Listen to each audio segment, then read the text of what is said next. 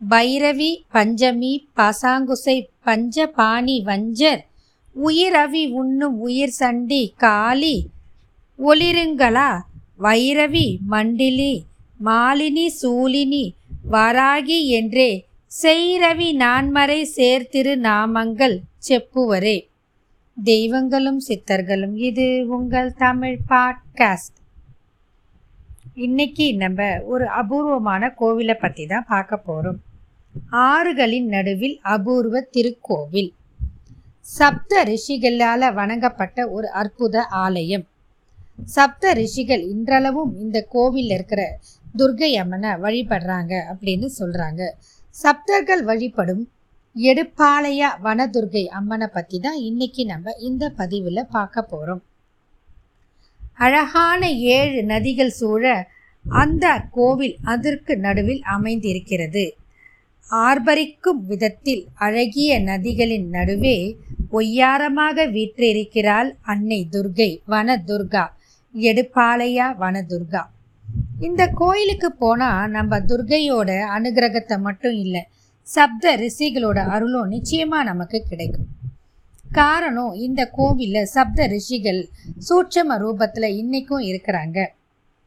வனதுர்கை அம்மனின் அருளோட ரிஷிகளின் அருளும் கிடைக்கணும்னா நம்ம எடுப்பாளையா வனதுர்கா கோவிலுக்கு போகணும்.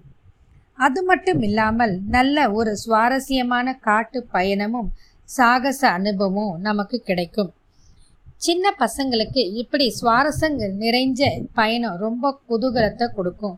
எனவே குடும்பத்தோடு போய் அதாவது சின்ன பசங்கள்லேருந்து பெரியவங்க வரைக்கும் போய் இந்த துர்கை கோயிலுக்கு போயிட்டு வந்தால் நிச்சயமாக ஆன்மீகத்தோட ஒரு சுற்றுலாவும் இன்பமும் சேர்ந்து கிடைக்கும்.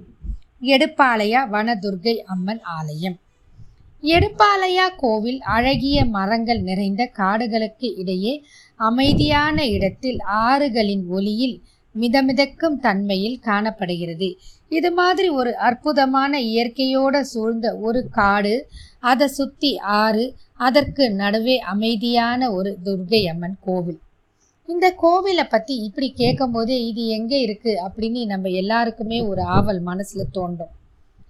தெலுங்கானா மாநிலம் மேடக் மாவட்டத்தில் நாகசன் பள்ளி என்னும் பகுதியில் அமைந்துள்ளது இந்த வனதுர்கை அம்மன் கோயில்.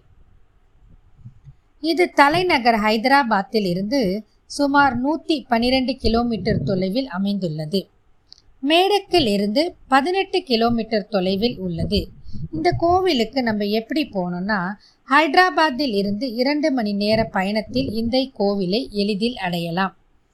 ஹைதராபாத்தில் இருந்து திண்டுக்கல் வரும் சாலையில் காந்தி மிசாமா சரகத்தில் இடது பக்கம் திரும்பி எடுப்பாளையா வனதுர்கை கோவிலுக்கு செல்வது எளிமையான வழியாகும். பசுமையான வழித்தடங்கள் கருட கங்கை என்று அழைக்கப்படும் இடத்தில் இந்த கோவில் அமைந்துள்ளது. பார்க்கறதுக்கே ரொம்ப அழகா ரம்மியமான இயற்கை எழிலோடு இருக்கக்கூடிய ஒரு அம்மன் திருக்கோவில். இதன் அருகாமையில் மஞ்சீரா ஆறு ஓடுகிறது. பச்சை பசேல் என்ற பாதைகள் மிக அழகானதாக இருக்கும். மழைக்காலத்தின் தொடக்கத்திலும் முடிவிலும் இந்த இடத்துக்கு வரவங்க ரொம்ப கொடுத்து வைத்தவங்க அப்படின்னு சொல்லலாம். காரணம் மழை பெய்து கொண்டு இருக்கும்போது இங்கே இருக்கிற பாதுகாப்போடு இங்கே பயணம் பண்ணால் பார்க்கறதுக்கே ஒரு ரொம்ப அழகான காட்சி இருக்கும்.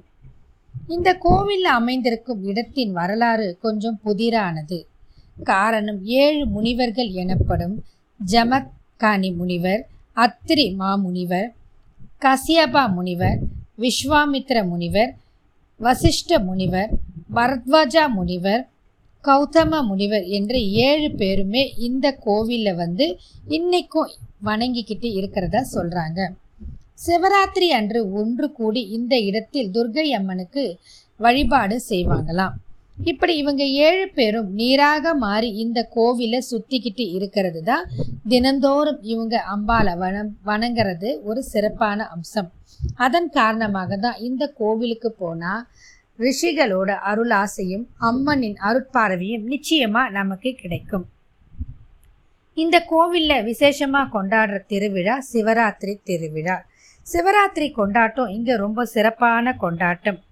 சிவராத்திரி கொண்டாட்டத்தில் அழகிய இடங்களை சுற்றிலும் கொண்டுள்ள இந்த இடுப்பாளையா துர்கை அம்மன் கோவிலில் ரொம்ப சிறப்பாக ஒரு வாரமாக கொண்டாடுறாங்க. அதன் கொண்டாட்டத்தில் சுமார் ஒரு லட்சம் பேர் நாடு முழுவதும் இருந்து இந்த கோவிலுக்கு வந்து வணங்கிக்கிட்டு போகிறதா சொல்கிறாங்க அப்படி சிறப்பாக கொண்டாடுறது சிவராத்திரி திருவிழா. வனதுர்கை அம்மன் கோவிலுக்கு இருக்கும் பல சிறப்புகள் நிறைய இருக்குது அதில் முக்கியமானது என்னன்னா இந்த கோவிலை சுற்றி ஏழு ஆறு ஓடுறது. ஒவ்வொரு ஆறும் ஒவ்வொரு ரிஷியை குறிக்கிறதா சொல்கிறாங்க அதாவது இவை இந்த கோவிலோட அற்புத தீர்த்தங்கள் அப்படின்னு சொல்கிறாங்க இதில் வந்து முன்பக்கத்திலும் மூன்றும் பின்பக்கத்தில் நான்குமாக அமைந்து ஓடுறது ரொம்ப அழகான ஒரு அம்சம். ஏழு ஆறு சூன்று ஓடுற ஒரே திருத்தலம் இந்த எடுப்பாளையா வன துர்கை அம்மன் ஆலயம். இப்படிப்பட்ட துர்கை அம்மன் கோவிலுக்கு போய் ரிஷிகளோட அருளையும் அம்மனின் அருட்பார்வையும் பெற்று வாழ்க்கையில் வளமான வாழ்க்கையை பெறணும் அப்படின்னு சொல்லி இத்துடன் இந்த பதிவை இனிதே நிறைவு செய்து கொண்டு மீண்டும் மற்றும் ஒரு பதிவில் சந்திப்போம். வாழ்க வளம்